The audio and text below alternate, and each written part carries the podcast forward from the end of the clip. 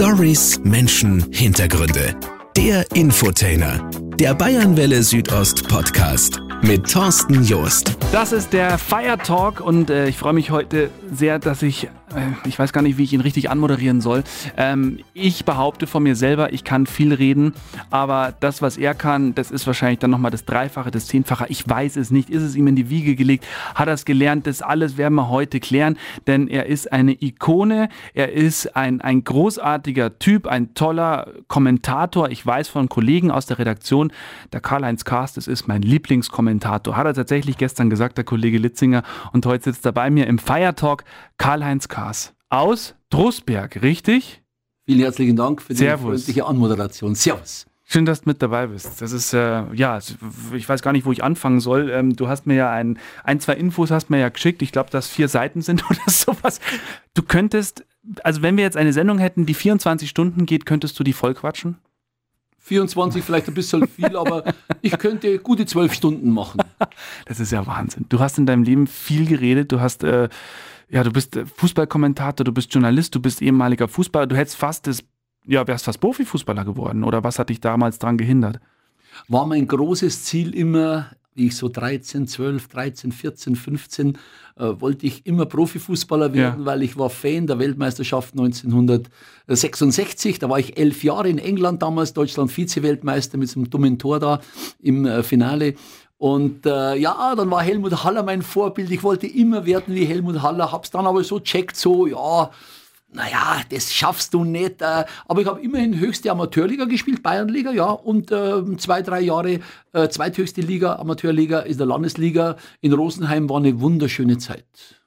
Geboren bist du ja in Ansbach. Wie kam das denn zustande, dass du hier äh, in, in die Region gekommen bist? Hört man gar nicht mehr raus. Ich bin gebürtiger Mittelfranke, war da aber nur fünf Jahre. Mhm. Dann sind meine Eltern nach Rosenheim gezogen, ja. weil mein Vater einen Job hatte bei, in Raubling, äh, bei der Papierfabrik. Und äh, so bin ich dann in Rosenheim praktisch und in Raubling aufgewachsen. Ich habe oft gegen den Sportbund Rosenheim gespielt. Das war aber damals waren die nur Bezirksliga, glaube ich.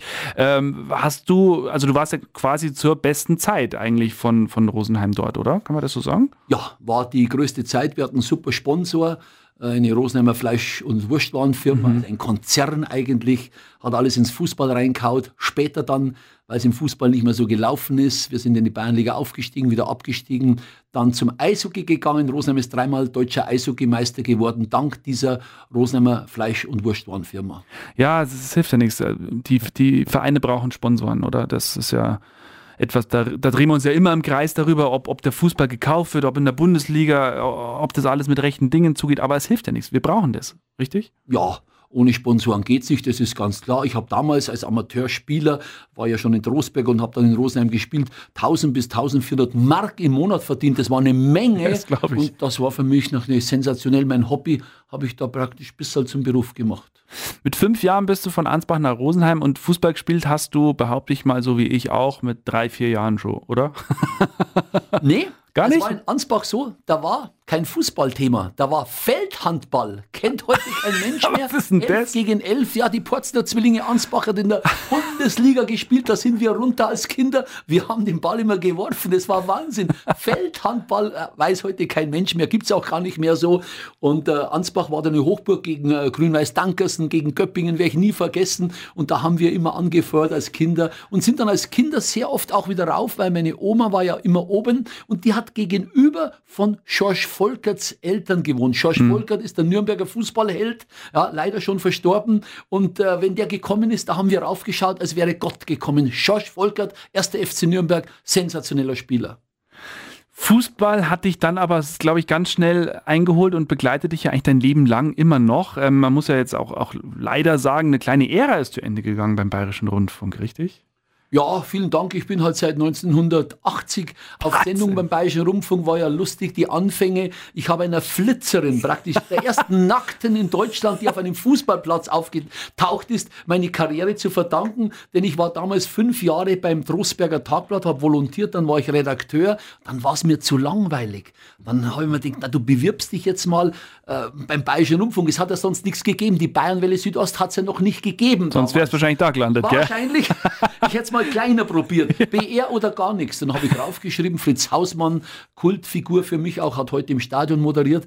Und dann haben sie angerufen, ja, könnten Sie dann am nächsten Samstag kommen, 60 gegen Düsseldorf in dem Münchner Olympiastadion. Wir haben noch 15 Kollegen und Sie sprechen da fünf Minuten, erste Halbzeit, zweite Halbzeit, sagen Ihren Namen und dann wird das abgehört.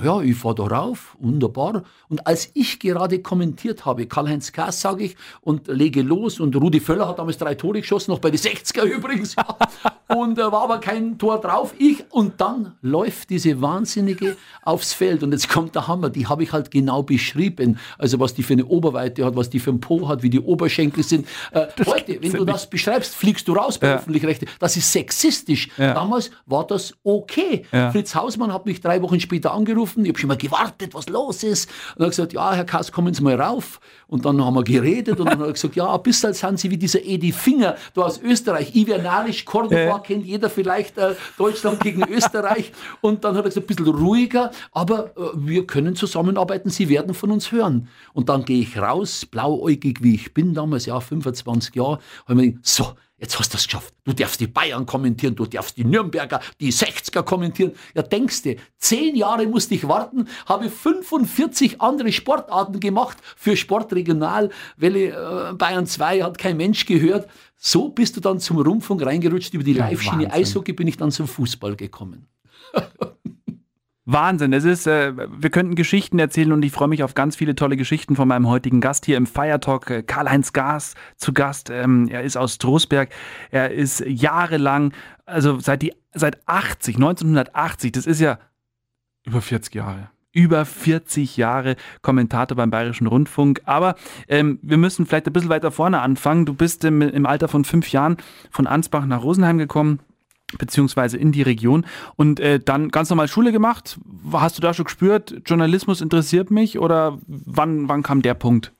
Ja, das hat mich schon interessiert immer. Ich war 16 Jahre damals und habe dann äh, gefragt beim OVB Rosenheim, ob sie einen brauchen. Und da hat es zufällig geheißen, ja, am Sonntag, es hat 20 Mark dafür gegeben, war fünf Stunden dort gesessen, habe die Ergebnisse eintelefoniert, hier aus der Region, ja. Bezirksliga bis C-Klasse runter, ja. Und dann habe ich das händisch ausgerechnet. Macht seit 30 Jahren der Computer. Damals haben sie einen gebraucht, hat Karl-Heinz Also auch die gemacht. Tabelle und so, auch wie die Tabelle, natürlich, war Wahnsinn. Und da, wenn es mal zwei Punkte falsch, dann war wieder Fehler, den haben die Vereine angerufen, äh, hat er das ist online nicht gegeben und kein iPhone und nix und kein, kein Fax und kein gar nichts. Da hat es die Zeitung gegeben und wenn da ein Fehler drin war, ja. war der Alarm los. Ja, und da hatte ich meinen Fuß schon drin bei der Zeitung und dann haben wir gedacht, das ist doch, das möchtest doch du machen. Und meine Mama hat sich aber eingebildet nach der Fachhochschulreife, der Burli muss studieren. Mhm. Ja, äh, Wirtschaftsingenieur, habe mich aber null interessiert. Und so hatte ich den Fuß schon in der Zeitung, durfte dann ein paar Sachen schreiben schon, war für mich großartig. Ja, das glaube ich. Es ist ja bei ganz vielen Journalisten so, dass die irgendein Studium abgebrochen haben und auf einmal landen sie beim Radio, beim Zeitung, äh, beim Fernsehen. Und du warst dann schon mit 16 da drin, so und dann Volontariat natürlich, oder? Ja, Volontariat. Ich habe angefragt in Rosenheim beim OVB. Die hatten gerade keine Chance, hätte ich ein Jahr warten müssen. Mhm. Dann habe ich in Traunstein angefragt beim Traunsteiner Tagblatt. Herr Miller Senior große Persönlichkeit, leider schon verstorben, hat gerade einen anderen eingestellt, einen Klaus Oberkandler, lieber Spätzl von mir. Wir haben uns jahrelang natürlich nicht bekriegt, aber gegenseitig begleitet. Und in Trostberg haben sie gerade jemanden gesucht. Das war mein Glück beim Trostberger Tagblatt. Äh, Robert Brill und vor allem Oskar Ertl, das war der Verleger, auch äh, vom Verlegerverband der Vorsitzende, hat mich dann eingestellt. Ja, 1975 war das, zwei Jahre Volontariat und dann Redakteur. Ja, das war die normale Laufbahn. Und trotz alledem konntest du nebenbei dann aber das mit dem BR unter einen Hut bringen. Also das hat alles ganz gut funktioniert oder, oder gab es da mal auch Momente, wo du gesagt hast, jetzt wird es ein bisschen viel? Ich habe Glück gehabt, denn ah. Oskar Ertl, mein äh, Verleger, damals, zu dem ich heute noch aufschaue, lange, lange verstorben, er hat mir das erlaubt und hat sich sogar gefreut, und er hat dann gesagt, ja, wenn Sie im Radio machen, gerne. Wir waren damals Mittagsausgabe, eine der wenigen Zeitungen in ganz Deutschland, die Mittagsausgabe. Wir haben Mittag um zwölf gedruckt, um eins haben die Leute die Zeitung bekommen. Mhm. Das heißt, ich habe am Nachmittag Zeit gehabt. Mhm. Ich musste aber in der Früh um sechs anfangen. Ja. Das war das Trostberger Tagblatt 1975. Wahnsinn. Das ist ja irre. Also, also gerade auch so, wenn du die Entwicklung beobachtest, und du hast es ja vorhin schon, schon ganz kurz erwähnt, äh, es gab keine iPhones, es gab keine Computer, nix. Ähm, das war ja dann revolutionär, als auf einmal die Computer da waren, oder? Und es hat natürlich auch vieles erleichtert, Zeit gespart. Ja, auch bei der Zeitung natürlich. Mhm. Dann ist ja alles dann, wir haben mit der Schreibmaschine noch geschrieben am Anfang. Ja, und dann natürlich hast du das System gleich reingeschrieben, hast du keine Maschinensetzer mehr gebraucht. Ja, und beim Radio war es ja auch so, das war, du hast dann einen Ü-Wagen mal draußen gehabt, das ist dann, äh, jetzt machst du selbst, du schließt dein Gerät an, außer bei Heimspielen und bist selbst der Techniker, auch ähnlich wie der bei der Bayernwelle. Wir brauchen hier keinen Techniker, wenn wir reden, das machen wir zwei alleine, weil ja. alles reinläuft ins System. Ja, und früher war dann noch ein ganzes Team rundherum, gell? Ja, das ist ja brutal.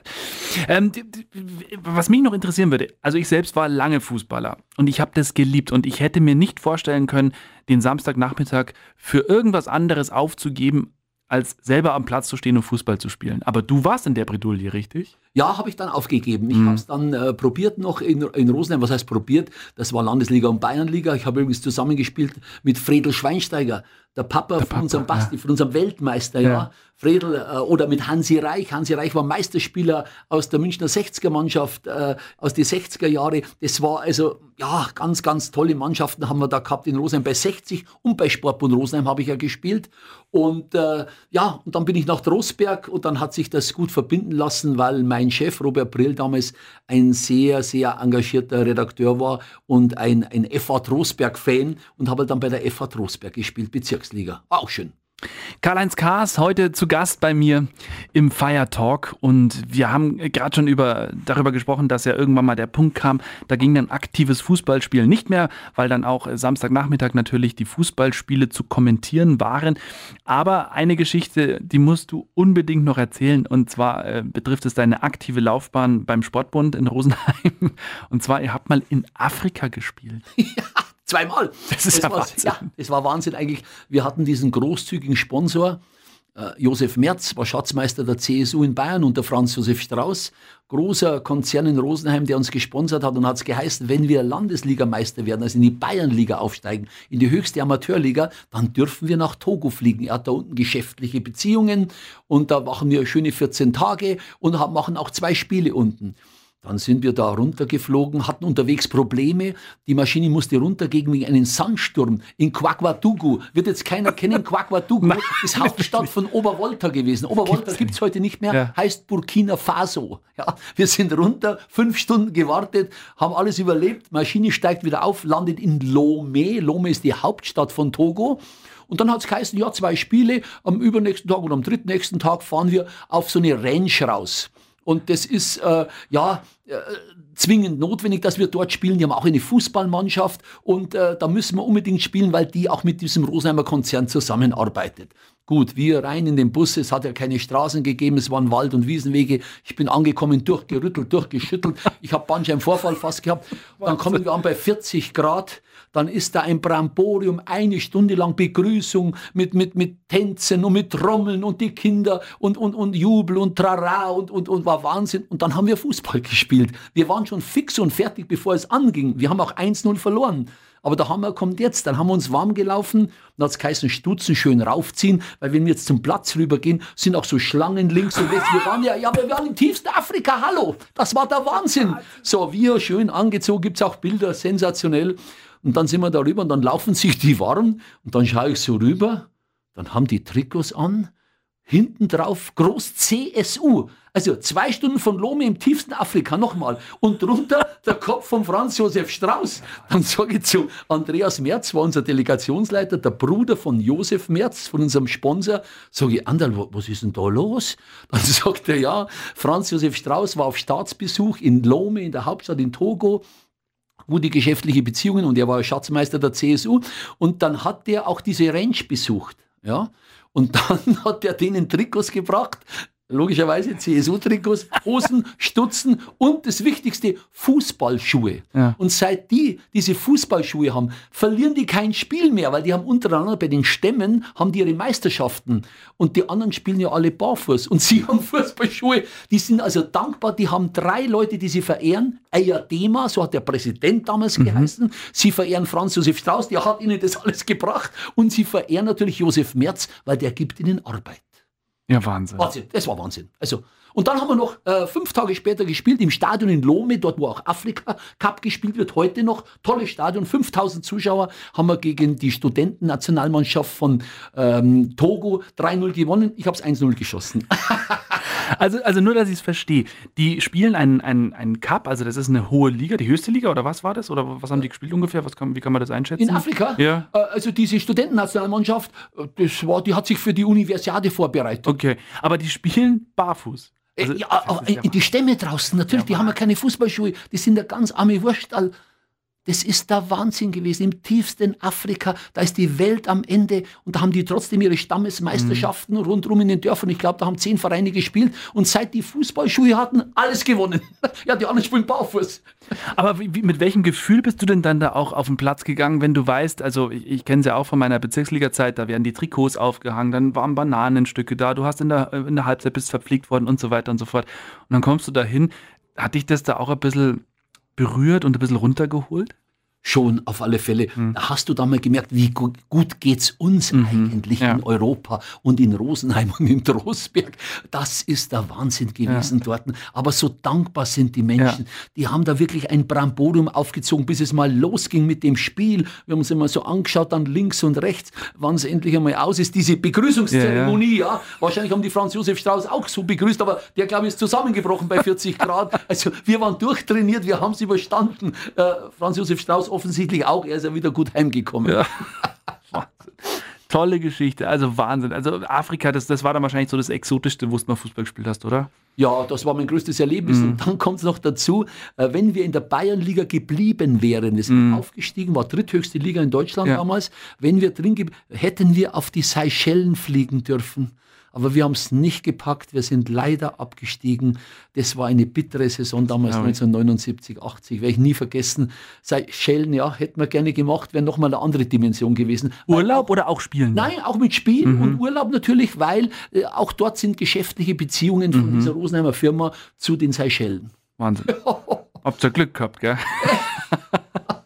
Karl-Heinz Kaas heute zu Gast bei mir im Fire Talk. Ein äh, Fußballer, der äh, sehr hoch gespielter Bayernliga, damals dritthöchste Liga. Hättest du, hättest du den Sprung schaffen können? Ich muss sagen, ich war Stürmer. Hm. Ich war sehr oft verletzt. Ich war auch ein bisschen wehleidig. Habe aber viele Elfer rausgeholt, das muss ich noch dazu sagen. Auch später dann in Trostberg Hand aufs Herz, wie viele Schwalben? waren schon einige dabei, aber ja, das war halt damals auch so okay. Aber ich war, ja, ich war, glaube ich, vom Körperlichen nicht so geeignet. Ich hätte mir gewünscht, ich habe die körperliche Fitness und diese Härte und diese Stabilität von Fredel Schweinsteiger, äh, der mit mir in der Mannschaft gespielt hat. Der hat es dann offensichtlich seinem Sohn übergeben und der Basti, ohne den wären wir nie Weltmeister geworden. Es war Wahnsinn, was der da 2014 abgeliefert hat im Maracanã. Es war ganz, ganz großartig. Ja, Fredel war mit mir in der Mannschaft, wir haben heute noch Kontakt. Äh, äh, ich war ein bisschen wehleidig, muss ich schon sagen. Ja, im Nachhinein. Das ist sehr spannend. Äh, Fredel, sein Sohn, wird Fußballer, dein Sohn ist ja Tennisspieler geworden, richtig? Ja, Christopher bin ich auch stolz, hat es groß hingekriegt, einer der besten Doppelspieler der Welt, war Halbfinale Wimbledon, er war Halbfinale bei den Olympischen Spielen 2012 im Mixed mit Sabine Lisicki in London, hat nicht viel zur Medaille gefehlt, hat fünf Turniere gewonnen, war in 20 ATP-Finals, hat das super hingekriegt und dann den fließenden Übergang vom Spieler zum Trainer, Ja. hat erst Sabine Lisicki trainiert, dann äh, Mona Bartel ist jetzt aktuell bei den French Open äh, mit einer Ukrainerin, die ist die Nummer drei von der Ukraine, heißt Katja Koslova, ganz ein liebes Mädchen, die hat ihn angerufen, ob er sie trainieren will und da sind sie jetzt äh, momentan bei den French Open in Paris. Und ich glaube, zu einem Spiel gibt es auch eine Geschichte, die dir so ein bisschen, ich will nicht sagen quer liegt, aber ein bisschen traurig war, oder? Äh, Du hättest es ja kommentieren können, oder? Oder wie war Davis das? Cup, Mhm. das war der Wahnsinn. 2009 werde ich nie vergessen, ich war eingeteilt, mein erster Davis Cup. Man muss dazu sagen, ich war auch Tennisexperte beim BR. Mhm. Ja. Ich habe diesen Compact Grand Slam Cup gemacht mit Agassi, mit Sempres, mit Thomas Muster, Ja, immer in der Olympiahalle, acht Jahre lang kommentiert, Ja. Mhm. 15 Jahre BMW Open am Aumeister in München bei Iphitos und dann hat mich mein neuer Chef Thomas Kattenbeck in München vom Bayern, vom Bayerischen Rundfunk zum Davis Cup eingeteilt. Deutschland, Österreich. In Garmisch. Was für ein Spiel, oder? Ja, natürlich, ich habe mich drauf gefreut. So, drei Tage vorher, war 2009, sagt Philipp Petschner, Doppelexperte, ab, verletzt. Und mein Sohn Christopher wird nachnominiert von Patrick Kühnen, der war damals äh, Davis Cup Kapitän. Und dann hat die Bildzeitung getitelt, eine halbe Zeit in der Bildzeitung, Wahnsinn. Ähm, ähm, Kühnen holt jungen Kass, ARD sperrt alten Kass. Das war der Wahnsinn, weil die haben mich rausgenommen, weil im Funkhaus in München war auf einmal Alarm, äh, ja, zu nahe dran und befangen und der konnte seinen Sohn nicht kommentieren.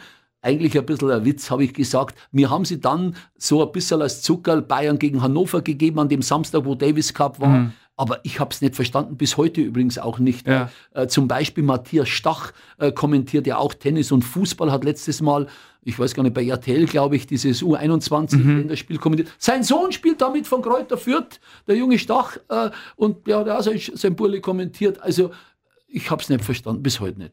Aber wie würde denn, das, das ist schon spannend, wie würde denn das Kommentieren aussehen, wenn es dein Sohn wäre? Wärst du ein bisschen befangen? Wäre das ein bisschen anders für dich auch? Oder bist du da so, dass du sagst, nein, das ist einfach nur ein Tennisspieler in dem Moment? Also für die ARD Hörfunk machen das immer zwei Leute. Mhm. Ja, und da war immer Karl-Heinz Roland, die Nummer eins in Deutschland, vom, äh, oben vom Saarländischen Rundfunk. Und äh, der hätte halt das Spiel dann vom Christoph kommentiert. Der hat nur doppelt, nur äh, doppelt gespielt, das mhm. ist so unwichtig im Davis Cup. Und ich hätte halt die anderen. Ich hätte den Kohlschreiber kommentiert, ja. den Kiefer kommentiert, den Schüttler kommentiert. Äh, ja, wäre kein Problem gewesen. Ja. So ein Kommentieren, ja, ist für mich auch nicht so. Ich glaube, ich, das hätte ich auch gar nicht wollen. Das muss ich schon sagen. Ja, wärst du zu kritisch oder was wäre das? Ja, ich weiß nicht. Ich, ich würde zu viel mitfiebern, glaube ich. Ich war dann mal beim Davis Cup dabei als Privatperson. Mhm. Ich habe geschwitzt, war in Zagreb. Entscheidendes Doppel. Christopher Kass mit Philipp Petschner. Ich Zuschauer. Mich hat dann ähm, äh, Sport 1 damals mit raufgeholt und da äh, durfte ich dann mal einen Satz mitkommentieren. Ich glaube, ich habe versagt, weil ich viel zu viel dran bin, viel zu nah dran und mitfiebere, mhm. statt neutral für den Hörer oder auf jeden Fall im Fernsehen da zu sein. Also äh, war schon lustig irgendwie, ja. Aber die haben dann gewonnen, 3-2 in Zagreb. Christophs Doppel gewonnen, war super. Aber ich glaube, dir wäre es mehr darum gegangen, einfach dabei zu sein, gell? Ja, so direkt vor absolut, sein, ja. ganz genau. Deutschland, Österreich ist ja immer Knaller. Klar. Davis Cup in Garmisch war in der Eishalle, die haben das umgebaut, da waren 8.000, 4.000 Zuschauer. Ich war dann auch am Sonntag dort und Christoph durfte dann auch spielen. Am letzten Tag äh, nochmal Einzel gegen Kubek verloren, aber weil es schon entschieden war. Deutschland mhm. war 3-1 vorne. Ah ja, okay. Aber also diese Rivalität Deutschland-Österreich, bei, beim Tennis hätten es zumindest immer wieder mal, haben sie mal eine Chance gehabt, gell? Ja, genau. Es ist ja immer, also Deutschland-Österreich, egal wo. Ob es Skifahren ist, jetzt ja. oder Fußball, äh, Ivernarisch, Cordoba, ist ja Wahnsinn. Das ist auch heute noch in die Ohren ja. drin. Und dann eben Tennis, genau das Gleiche. Du hast gerade schon erzählt, äh, Karl-Heinz, dass das Kommentieren für dich natürlich schon auch eine Nummer ist da, also ich habe es tatsächlich noch nie so richtig gemacht, aber ich glaube, dass du damit mit, mit Körper und Seele dabei sein musst. Hast du, wenn du wirklich Spiele kommentierst und es geht in die entscheidende Phase, es ist spannend, kann man da sagen, dass du da richtig Puls hast in dem Moment oder spielt sich da viel mehr hier oben ab im Kopf und, und was die Stimme angeht? Puls habe ich noch nie gemessen, aber so, wir Hörfunkreporter, wir Radioleute, müssen Kopfkino machen. Mhm. Das heißt, du musst Bilder beschreiben. Ja. Das Schwierige bei einem Fußballspiel ist, ähm, für mich aber leicht, weil ich ja vom Eishockey komme, wo es noch ein bisschen schneller gegangen ist, ja. ja äh, ist, dass du etwas schilderst. In diesem Moment passiert aber schon wieder etwas anderes. Ja? Und deine Aufgabe ist es ja, möglichst am Ball zu bleiben. Der Hörer muss wissen, jetzt kommt ein Eckball rein. Wer schlägt den Eckball, ist klar. Erstmal, wie ist der Eckball zustande gekommen. Dann Kopfball, Lewandowski, Tor. So, das sind die Fakten, sage ich jetzt ja. mal. Ja, aber du musst beschreiben, wo war der Lewandowski gestanden? Mhm. Ist er gesprungen? War einer dran geklebt, waren zwei dran geklebt? Wer hatte den Fehler gemacht? Wieso konnte der Ball reinfliegen? Ist der rechts oben rein oder links unten rein? Was hat der Torwart gemacht? Wieso ist er nicht rausgekommen? Wer hat den Fehler gemacht? Das musst du im Hörfunk als erster entscheiden, auch bei strittigen Elfmeterentscheidungen. Du musst sofort Stellung beziehen, du bist mhm. live drauf. Ja. Dann schauen sich die Leute das in der ARD Sport schauen und sagen sie aber, der hat das aber ganz anders gesehen, das war ja, das war ja ganz anders. Also der bei Pay-TV, der schaut sich das dreimal in der Zeitlupe an, ja. Ja, dann bin ich auch gescheit, dann kann ich das auch entscheiden. Du bist der Erste, der Stellung beziehen muss und das ist schon eine Leistung von einem Hörfunkreporter. Deshalb hat mich Fernsehen nie interessiert. Ich war Hörfunk, ja. heißt die, die journalistische Leistung viel, viel höher anzusiedeln. Vor allem, ich kenne es ja, wenn ich Moderation lese, du bist ja immer ein paar Wörter weiter vorne und, und redest ja eigentlich noch davor. Das heißt, du redest eine Situation, es passiert schon eine neue, du musst aufpassen. Das ist ja Wahnsinn, was da im Gehirn auch abläuft. Ja, das ist aber beim Hörfunk das so. Brutal. Das ist aber die spannende Geschichte auch. Und mir, mir macht es unheimlich Spaß äh, jetzt. Also seit 95 kommentiere ich ja äh, regelmäßig in der, in, in der Fußball-Bundesliga, auch auswärts. Ähm, da haben wir diese, diese heute im Stadionsendung reformiert mit einem Anchorman und, und, und ja, und du, du, die Aufgabe ist so, die Vorgabe vom Bayerischen Rundfunk auswärts, wenn du fährst, Bayern spielt in Bremen, sagen wir, oder in Hamburg, ja momentan nicht in Hamburg, weil es zweite Liga ist, aber okay, dann musst du auswärts mit jubeln mit den Bayern, ja, und mit Weinen oder mit, mit, mit ja, Jammern, wenn sie verlieren. Äh, der Bremer Reporter wird beim 1-0 für Bremen reinbrüllen und du 1-0 oh, auf der falschen Seite. War eines meiner ersten Spiele, Bremen gegen Bayern, 95. Andi Herzog für Bremen, 3-0 hat Bremen gewonnen, Andi Herzog zwei Tore. Ja, und da, dann musst du schon ein bisschen trauern, gell? So, der Österreicher macht die Bayern fix und fertig. Aber eine Geschichte damals noch dabei, gibt's heute nicht mehr, ist undenkbar. Ich bin dann runter, 95, in die Kurve, der hat sich feiern lassen. Nach Ist dem da- Spiel dann, oder? Nach dem Spiel, Mhm. ja, ist ausgewechselt worden und ist dann so ein bisschen hinter. Dann haben die den, und ich gehe in die Kurve und halte das Mikro hin und der quatscht mit mir drei Minuten. Heute undenkbar, das darfst du gar nicht. Das ist brutal. Außer auch vor Corona-Zeit. Jetzt Ja. geht's ja sowieso nicht. Ja. Du bist im Sektor 2 und unten ist Sektor 1. Ja. Geht nur mit der langen Gabel die Interviews. Aber damals oder auch vor Corona-Zeiten, das ist ja alles, ich, es ist eigentlich ein Wahnsinn geworden, dieses Medienaufkommen, was du machen darfst, was du nicht machen darfst. Es ist schon brutal. Ich habe jetzt mit Markus Hörwig erst vor drei Tagen telefoniert, war lange Jahre Pressesprecher beim FC Bayern, hat uns begleitet zu allen Spielen, mit dem habe ich Sachen erlebt, da könnte ich noch drei Stunden erzählen. Und der hat gesagt, Kasi, sei froh, dass du jetzt auch raus bist, ich bin ja auch raus. Wir, hat er gesagt, wir, also er bei Bayern, ich der Reporter, sind jahrelang auf der linken Bahn, auf der Autobahn gefahren. Vollgas, immer Vollgas. Ich bin jetzt schon auf der Mittelspur. Und du wirst auch auf die Mittelspur einbiegen. Rechts werden wir nie fahren, wir zwei. Sagt oh, lustig. Ja, das ist der Markus Hörwig. Die Zeiten haben sich da, da wirklich, wirklich geändert. Und, und wenn ich jetzt nicht fragen würde, was dein schönstes Erlebnis war äh, beim Sport, du könntest wahrscheinlich hunderte erzählen, aber gibt es eins, das du immer wieder, im, was dir immer wieder in Gedanken in den Kopf kommt? Ja, es, es, es gibt Dutzende, äh, also das äh, nochmal, weil es mit, mit den Fans und mit dem Ja. Interview ist, äh, war äh, 1994 Meppen, Emsland, acht Stunden weg von hier, ich bin rauf. Dann habe ich das Spiel kommentiert, SV Meppen gegen 60 München. 60er 1-0 gewonnen, Torschütze Peter Packult, ziemlich am Anfang schon. Und das kommentiere ich für heute im Stadion. Dann musst du hinterher O-Töne liefern, also Stimmen sammeln.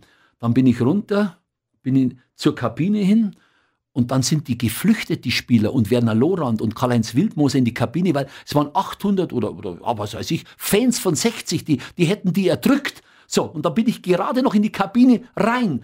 In die Kabine rein? Jawohl, in die Kabine rein. Ich habe vier, fünf Interviews gemacht. Mit, mit Wildmoser, mit Lorand, mit Packhult, mit Winkler, mit Schlotterbeck. Ich habe sie alle gehabt. Nur die haben mich nicht mehr rausgelassen. Die Ordner haben gesagt, nein, nein, du bleibst eine Stunde. So, in, in München haben die gewartet, auf O-Töne 60er aufgestiegen, ein Kultspiel und, und, und, und da kommt nichts. So, dann bin ich nachher mit meinem Gerät rauf zum, zum Überspielen. Dann habe ich gesagt, wo bist denn, Kasi? Äh, sag ich, bist du, schlafst du da droben? Dann habe ich gesagt, nein, ich war in der Kabine eingestellt, ich habe jetzt alles. Ja, toll, wir warten schon eine Stunde drauf. Das war Meppen 1994. Unfassbar. Ja, Wahnsinn. Aber, ja, ja, und, und, und also damals musstest du ja noch einspielen und dann überspielen und so. Das war ja ein riesen Hackmack. Heute hättest du dich in eine Kabine setzen können mit deinem Smartphone und hättest es schon schneiden können und, und rausschicken können. Richtig, Ja, das das hindert die Zeit, wie sie sich ja, ändern. Wahnsinn. Kleine Geschichte noch von der Champions League. Moskau ist auch gewesen, auch um 2000 rum, also ah, 20 Jahre bestimmt her. Ähm, äh, Bayern spielt in Moskau, ich glaube 1-1 oder was, auf alle Fälle. Hinterher hat es geheißen, auswärts, wenn Bayern, also früher war es so, dass du mit den Spielern geflogen bist. Vorne die Spieler, dann kommen die FIPS oder die, die wo Ja. dabei waren Ja. und hinten die Journalisten. Und nach dem Spiel hat es geheißen von Markus Jörg, bitte schnell die Interviews machen und flott zusammenpacken, weil wir fliegen noch in der Nacht zurück. Ja, ähm, da bleibt man nicht noch mal eine Nacht. Ja. Ja. Und dann haben wir super fertig gemacht, alles wunderbar. Ich alle Matthäus interviewt und so weiter, Babbel, Hamann, alles gehabt, super. Dann sind wir in den Bus eingestiegen, waren so 15 Journalisten und der Markus Herberg war bei uns dabei und der Busfahrer fährt zum Flughafen. Wir steigen aus, Bus fährt weg. Auf einmal rennt Markus Hörwig über die Straße, macht einen riesen Schrei und bleibt mir alle da, hat er gesagt, bleibt mir alle da. Rennt über die Straße und hält einen Linienbus an, stoppt einen Linienbus. Äh, dann redet er mit dem Busfahrer und noch eine dritte Person dabei. Und dann haben die gequatscht und was weiß ich. Und dann äh, gehen die hinter, gehen die Lichter an im Bus, Linienbus in, in, in Moskau. Und dann äh, steigen, die, steigen die aus. Also ich habe gesehen, wie er dem Busfahrer so Gelder, so Scheine hingeblättert hat.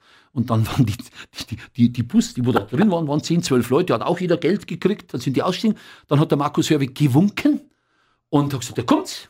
Fakt war, der Busfahrer, der Wahnsinnige, es hat damals drei Flughäfen gegeben in Moskau. Ich weiß nicht, wie es heute ist. Ja. Der hat uns an den falschen Flughafen gefahren. Wir waren am Militärflughafen, sind wir gekommen und geflogen, aber der hat uns an einen anderen Flughafen gefahren.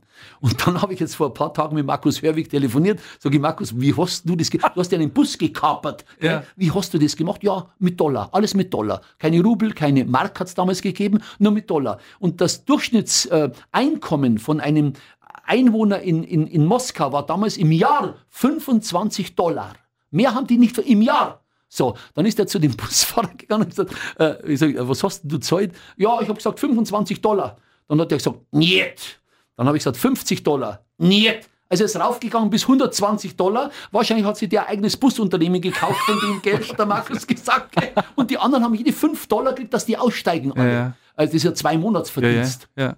Dann konnten wir da rein. Markus, dann sind wir auf den anderen Flughafen gefahren, die Mannschaft schon längst im Flieger, die wollten abfliegen, die Prominenten, alle, die, die Promis und der Kaiser hat dann auch gesagt, wo bleibt's denn, ihr seid hier wahnsinnig und so weiter. Ja, auf alle Fälle war es dann so. Dann sind wir nicht mit dem Bus vorne zum Flughafen, sondern aufs, aufs Flugfeld gefahren und sind gleich eingestiegen. Werde ich nie in meinem Leben vergessen, der FC Bayern kapert einen Linienbus. Irre Geschichte.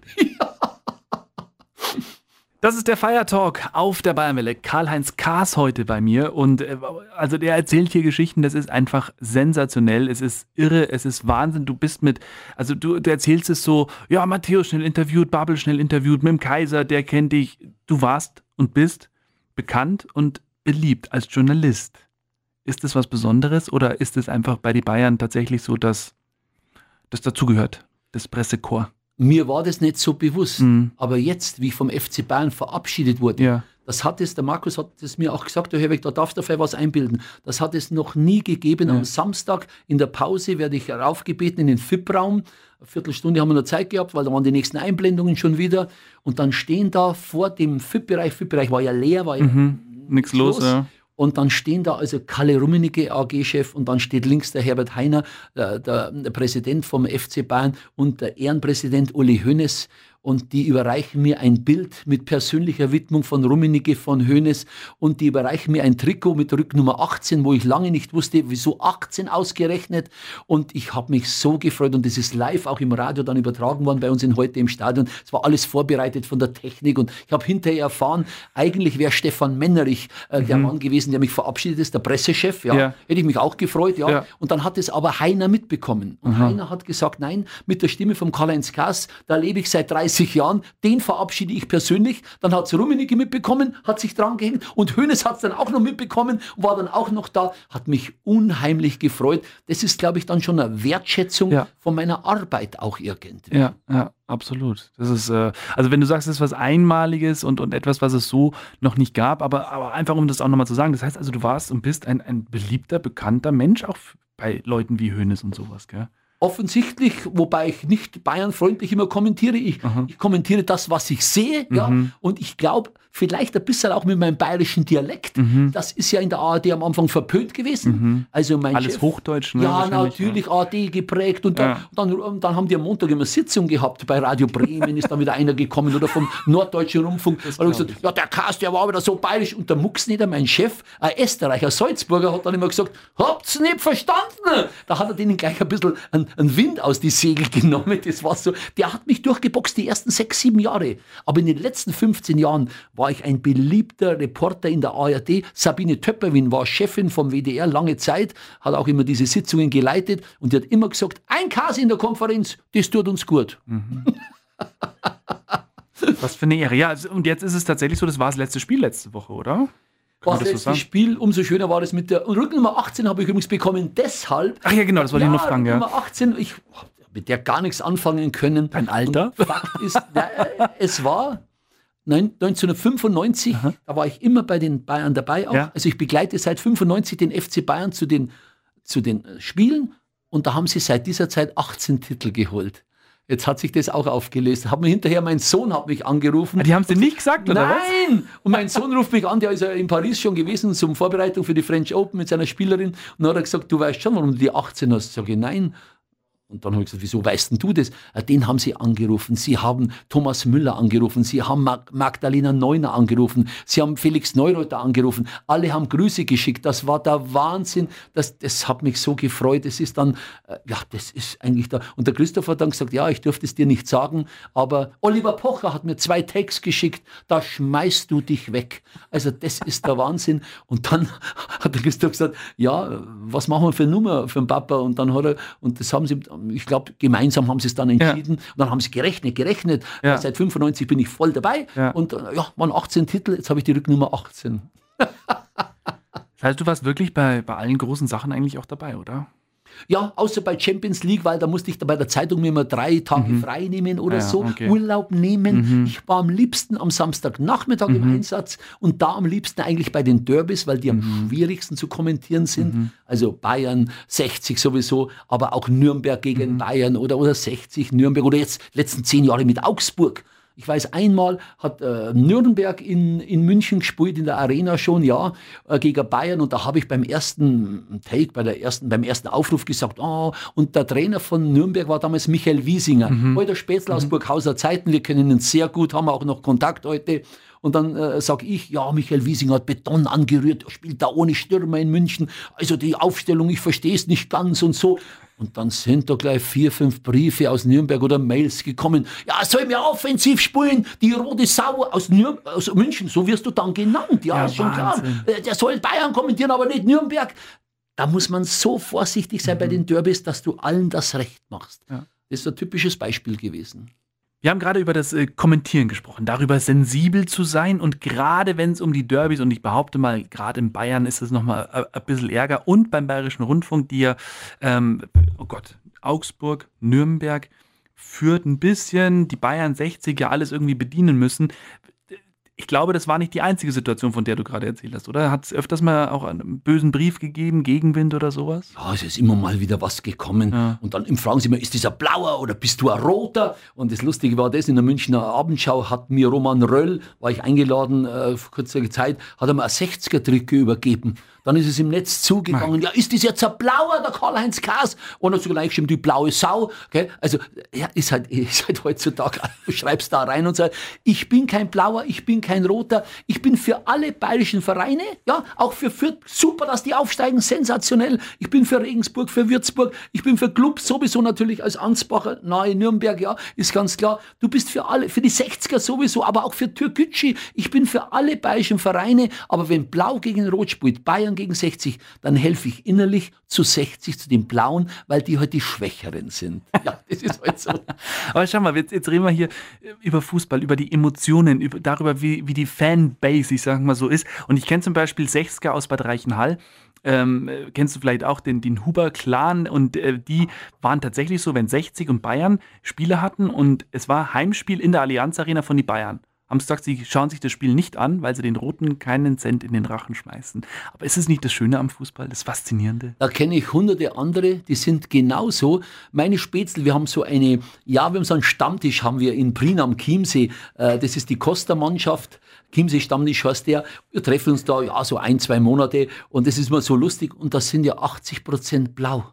Und wenn Bayern verliert, schießen die über den Chiemsee Raketen ab.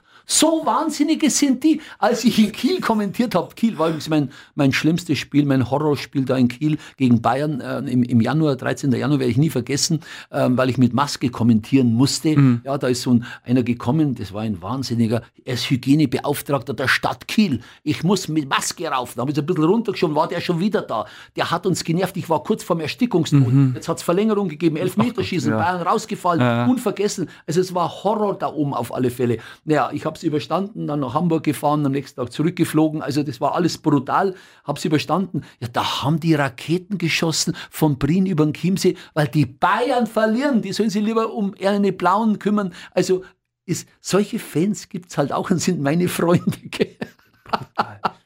Aber ist es nicht auch ein bisschen, Unterhaching haben wir vorher ja ganz vergessen beim Aufzählen. Unterhaching für mich Kultverein. Ja. Warum? Weil Matthias Zimmermann dort zwei Mhm. Jahre Kapitän war. Äh, in, das war äh, ganz, ganz große Zeit für mich. Zwei Jahre durfte ich Haching, ich habe mich gerne bei Haching einteilen lassen, weil der Zimbo ist ja ein Trostberger. Ich habe ihn vier Jahre trainiert in der F- und in der E-Jugend, D-Jugend glaube ich auch noch. Also Also Trainer warst auch noch. Trainer war ich in Trostberg. Mein berühmtester, den ich rausgebracht habe, das war Stefan Zinner. Das ist der Söder-Double am Nockerberg. Stefan Zinner bei jedem Eberhofer-Krimi dabei. Das ist Wahnsinn. Mit Stefan haben wir eine Gaudi gehabt. Der Vater Ja. ist immer zu mir gekommen und hat gesagt, Karl-Heinz, Karl-Heinz, mein Stefan nicht ins Tor reinstellen. Der ist nicht katzenhaft, hat er gesagt. Der muss herausspielen. So, es war Zinner Stefan, aber nicht der schnellste. Dann habe ich gesagt, du, Jim, äh, äh, kenne ihn gut aus Trostberg, ein guter Tischtennisspieler.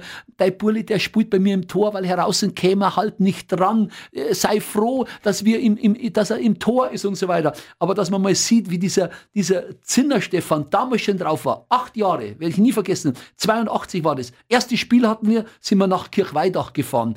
Und wir haben da trainiert und so. War keine so gute Mannschaft, was ich gehabt habe. Aber die Sprich haben es gemacht. Ach, gewinnen wir 3-0, gewinnen wir 4-0, 5-0. Das Trostberg gegen das kleine Kirchweidach. Dann sind wir nach Kirchweidach gefahren. Wir haben 9-0 verloren. Zinner war im Tor, hat neun Tore gekriegt. Dann sind wir heimgefahren. Die Hälfte hat gerät, die hat geweint, die musste ich wochenlang aufbauen. Ja, der Zinner Stefan hat geredet, als hätten wir 9-0 gewonnen. Also hast du einen Zinner Stefan in der Mannschaft, Ja. brauchst du dich um die Stimmung nicht kümmern. Das ist wie heute Thomas Müller beim FC Bayern. Ja. Das war der Wahnsinn. Und der war damals schon so und der hat Karriere gemacht. Ja, ich bewundere ihn, ich spiele in den Filmen mit Ja. und ist Kabarettist und eine Gaudi. Er ist ein Traum, der Zinner Ja. Stefan.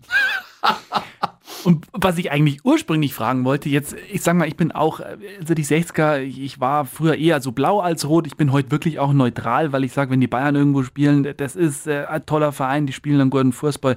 Ähm, aber trotzdem, was bei 60 im Moment äh, ist, dass die nicht wieder weiter raufkommen, ist das, blutet dir da das Herz? Gibt es einen ganz einfachen Grund. TSV 1860 München, ein Kultverein, ja? Warum können die nicht mehrere Sponsoren akquirieren, die mal eine Million reinhauen? Mhm. Ja. München ist eine, eine, eine Weltstadt. In und um München. Da muss ich halt aktiv werden. Ja. Die haben die Hälfte Etat von Dresden. Dynamo Dresden hat über 11 Millionen, 60 haben die Hälfte. Was ist mit Dresden? Die sind aufgestiegen. Mhm. Die müssen jetzt im Sommer schauen, dass was geht mit Geldern, dann den Kader erweitern. Die hatten heuer 13, 14 Spieler.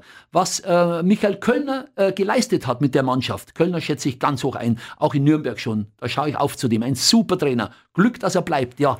Er ist mit 13, 14 Spielern Vierter geworden. Das ist eine Riesenleistung. Mehr geht aber nicht. Du musst jetzt schauen, dass du 20 Spieler hast. Da, und da darf der 18., 19., 20. nicht viel schlechter sein als der 9., 10., 11.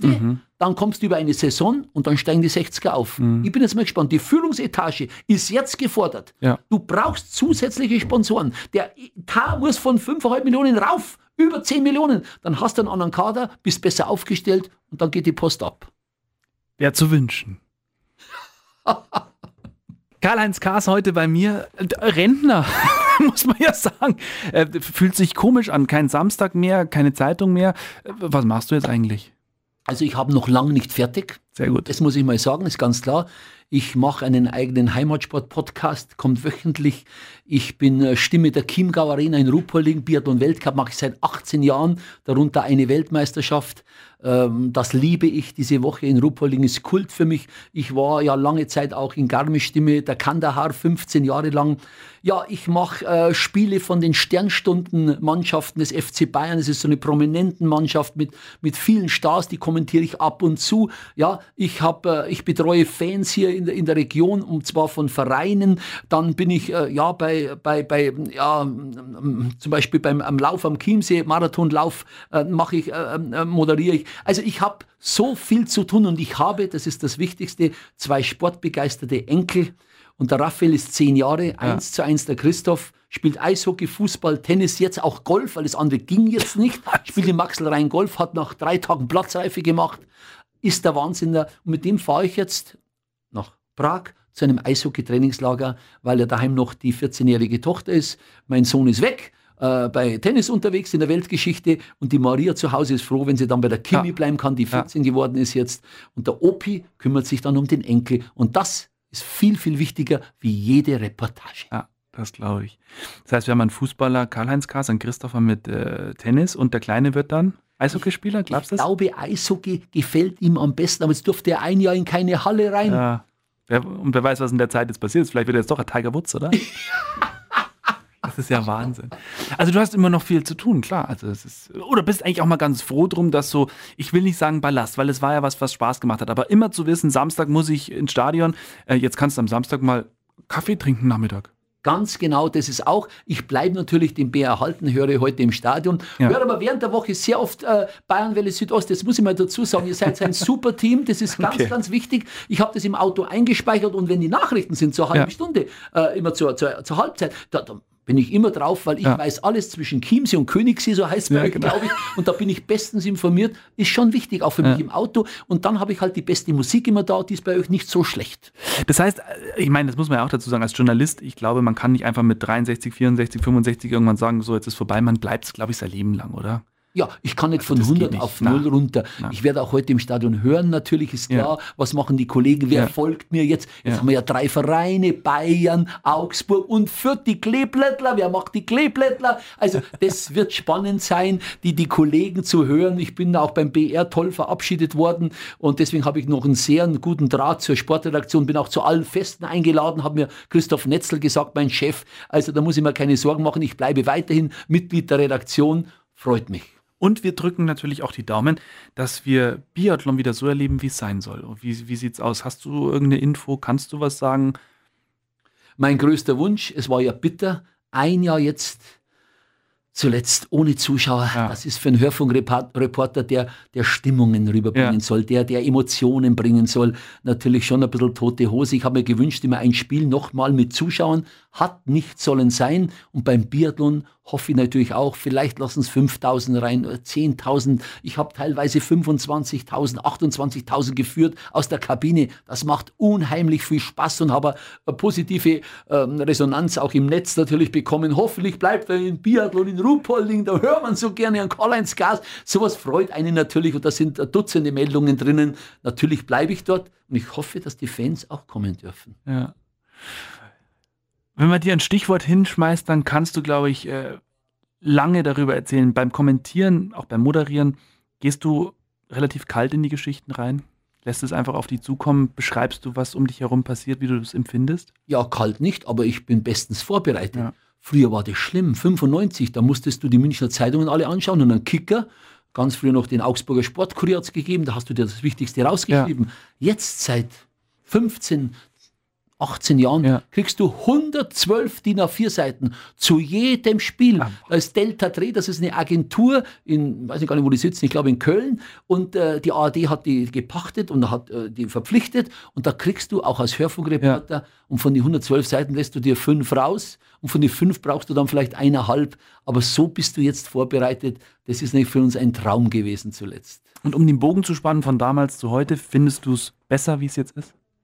Nein. Wie es jetzt war? Die Sprache ist der Wahnsinn. Hast du vor zehn Jahren eine Review-Ära gehört? Bist du in die Box gegangen? Hast du eine falsche Neun gehört? Also diese Sprache, ich habe mich da nur langsam annähern können. Ich bin doch ein bisschen, ja, äh, ja vom alten Schlag, sage ich jetzt mal. Aber die geht mir auf den Geist wirklich wahr. Und das Allerschlimmste ist dieser VAR, Videoassistent Referee. Das ist der Schwachsinn hoch drei. Den braucht kein Mensch. Der steht dann drei Minuten da in seiner Review-Area, schaut sich das an, ja, und dann entscheidet er Tor oder nicht Tor. Ja, du musst ja gleich sagen, was los ist. Äh, dann ist die Sendezeit abgelaufen, der Hörer draußen stirbt blöd, weil du weißt nicht, was Tor oder was nicht Tor. Oder was abseits oder nicht abseits. Also das ist das Schlimmste eigentlich. Ich dachte, der Fußball wird gerechter durch diesen VAR, ja. Nein, der, der Videomann im Keller, äh, der wird nicht gerecht, der wird langweiliger, den kannst du abschaffen, aber sofort, weil diese Fehlentscheidungen, die es ja auch immer wieder gibt, die gleichen sich ja im Laufe einer Saison aus. Du bist nicht der Verein, der immer nur Fehlentscheidungen hat gegen dich. Nein, das gleicht sich ja aus. Und darum, also das, das können sie wirklich abschaffen, da, das, das, das Videozeig. Du hast so viel miterlebt. Ähm, das ist irre, diese ganze Entwicklung mitgemacht und äh, kannst dich jetzt schön bisschen zurücklehnen, bleibst weiterhin natürlich dem Journalismus, dem Hörfunk treu, das ist sehr schön. Und dein Podcast, ähm, da kann man dann auch immer wieder tolle Geschichten hören, vor allem weiß ich auch und oder ich kann es mir vorstellen, du kennst so viele Menschen, du kannst so viele Geschichten erzählen. Und äh, Podcast von Karl-Heinz Kars kann ich nur empfehlen. Wie heißt er? Cast der Woche, Ja, so kommt bei der Passauer Neuen Presse, beim Donaukurier, wöchentlich immer am Donnerstag, heute ist er schon wieder beworben worden. Äh, ja, macht unheimlich Spaß, heißt drei Fragen, drei Antworten, 90 Minuten in 90 Sekunden. Ja, Wahnsinn. Ja, Wahnsinn. Ja, ich, äh, Gott, wir könnten jetzt noch stundenlang erzählen, nur bei uns ist halt irgendwann auch einmal die Sendezeit um. Ich danke dir sehr, dass du heute mit dabei warst beim Fire Talk. Es war sensationell. Wir haben tolle Geschichten gehört. Ich wünsche dir alles Gute. Ähm, Wäre schön, wenn es nicht unsere letzte Gelegenheit war und wir werden bestimmt mal wieder eine finden. Wir können noch im Jahr mal Bilanz ziehen. Wie geht es denn dem Rentner Karl-Heinz Das machen wir auf alle Fälle. Aber hat Spaß gemacht. Liebe Danke Grüße ans ganze Team. Ihr arbeitet hier super. Bayernwelle Südost kann ich jedem Hörer nur empfehlen. Also ich bin immer dran, wenn nicht gerade Fußball bei heute im Stadion läuft. Danke dir vielmals. Der Infotainer, präsentiert von Bayernwelle Südost.